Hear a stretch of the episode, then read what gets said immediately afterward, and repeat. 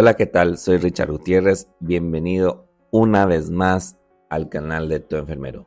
El día de hoy vamos a tener nueve situaciones de primeros auxilios que podríamos salvar vida. Antes, empecemos con una recomendación. Siempre debemos tener en casa un kit de primeros auxilios. En la descripción del video te dejo una lista que debe contener un kit de primeros auxilios también, si es posible, un libro de primeros auxilios. Vamos con la primera situación de primeros auxilios. La primera es la hipoglucemia. Es cuando el azúcar en sangre está por debajo de los parámetros, específicamente menor a 65 miligramos sobre decilitro. La hipoglicemia, también conocida bajo nivel de glucosa en sangre, ocurre cuando el nivel de glucosa en la sangre cae por debajo de lo normal. ¿Qué se debe hacer en caso de hipoglucemia? Para eso tenemos cuatro pasos para hacer en caso de hipoglucemia. Número 1. Consuma 15 a 20 miligramos de glucosa o carbohidratos. Número 2. Vuelva a revisar sus niveles de glucosa después de 15 minutos. Número 3. Si la hipoglucemia continúa, repita el procedimiento anterior. Número 4. Una vez que la glucosa vuelva a la normalidad, coma algo pequeño si su próxima comida o merienda es dentro de una hora o más horas. Segunda situación. Epilepsia. La epilepsia es una de las enfermedades más conocidas. Una persona con esta enfermedad suele tener crisis epiléptico con más frecuencia si no sigue un buen tratamiento. La epilepsia es un trastorno neurológico provocado por el aumento de la actividad eléctrica de las neuronas en la zona del cerebro. La persona afectada puede sufrir una serie de convulsiones o movimientos corporales incontrolados de forma repetitiva. A esto se le llama ataque epiléptico. Algunos síntomas de la epilepsia son crisis epilépticas, mareos, dificultad para hablar, sensación de desconexión con el entorno, convulsiones y rigidez muscular.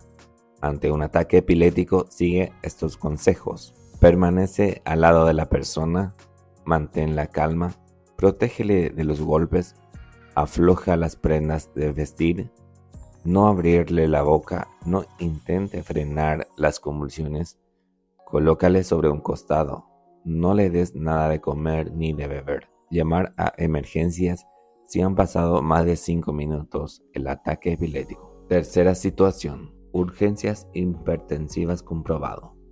Cuando es exageradamente alta independientemente de que se acompañe de síntomas previas o que el individuo sea hipertenso, debe ser tratado urgentemente por el riesgo que supone. Hablaremos en general en cifras superiores de 200 sobre 100 milímetros de mercurio, cuando el desmayo ya se ha producido, simplemente hay que mantener a la persona tumbada boca arriba, levantarle las piernas para favorecer el riego cerebral, aflojar la ropa y airear la distancia si hace calor. Cuando se recupere la conciencia, debe tomar alguna bebida estimulante y permanecer en reposo al menos durante 30 minutos. Cuando este cuadro sucede demasiadas veces en el tiempo, es indispensable consultar al médico para descartar otra causa del síncope, como anemia o trastorno del ritmo cardíaco. Cuarta situación, intoxicación por monóxido de carbono. Los incendios en lugares cerrados en los que tras consumirse la mayoría del oxígeno, las superficies ardientes comienzan a desprender este gas, siendo responsable de más muerte esta circunstancia que el propio fuego. Modo de actuación ante una intoxicación por monóxido de carbono. La medida inicial que debemos tomar en estos casos es la de retirar al individuo del lugar del incidente, después de haber avisado a los servicios de emergencia. Si el individuo no presenta respiración, procederemos a su reanimación añadiendo el masaje cardíaco. Hasta que el oxígeno llega, podemos imbuir el aire con nuestra boca o con una mascarilla en los pulmones del afectado si está consciente y aunque respiren. Quinta situación, intoxicación por medicamentos. La gran mayoría de los medicamentos disponibles en el mercado tiene un margen de seguridad suficiente, como para que la ingesta desproporcionada de los mismos no tengan consecuencias necesariamente fatales.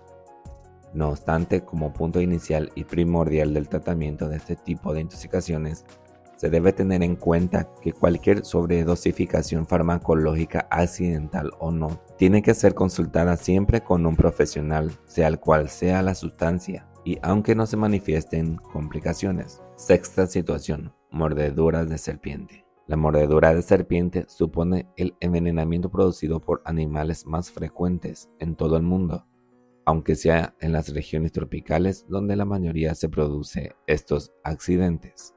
Modo de actuación ante una picadura de serpiente. Hay que alejar al sujeto del lugar de picadura para evitar nuevos accidentes, al tiempo que vigilamos también nuestra integridad. Es recomendable intentar fijarse en las principales características de la serpiente o si se la mata, trasladarla junto con el afectado. Séptima situación, alergia al maní. La alergia al maní es una de las causas más frecuentes de ataque de alergia grave. Los síntomas de alergia al maní pueden poner en riesgo tu vida, pero algunas personas con alergia al maní, incluso una pequeña cantidad, pueden provocar una reacción grave. Estos son algunos síntomas de la alergia al maní. Goteo nasal, reacciones cutáneas como ronchas, enrojecimiento o inflamación, pruritos y sensación de hormigueo dentro y alrededor de la boca y la garganta. Problemas digestivos como la diarrea, cólicos abdominales, náuseas y vómitos, estrechez en la garganta, falta de aliento o sibilancia. ¿Cuándo debo consultar a un médico?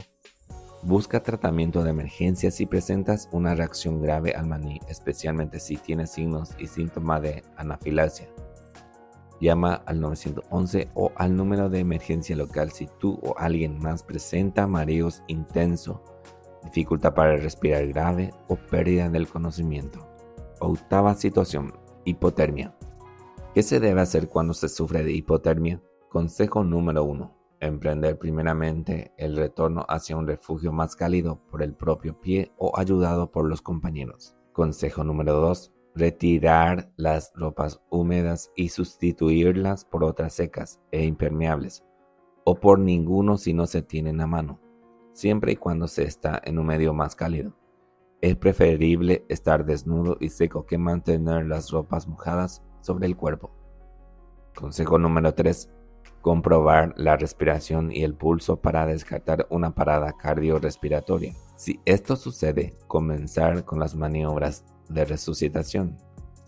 Consejo número 4. Comenzar con el recalentamiento dando de beber primeramente bebidas calientes al sujeto, siempre que mantenga un nivel de conciencia aceptable. Ten cuidado en que nunca sean bebidas alcohólicas, sino más bien algún caldo, infusiones, etc. Consejo número 5. En casos más desesperados, nuestro propio cuerpo puede transmitirle calor a la víctima. También se puede introducir aire caliente mediante de boca a boca. Novena situación, golpe de calor. ¿Cómo actuar en una situación de golpe de calor? 1. Situar al afectado fuera del impacto del sol, a la sombra o fuera de la habitación caldeada. 2.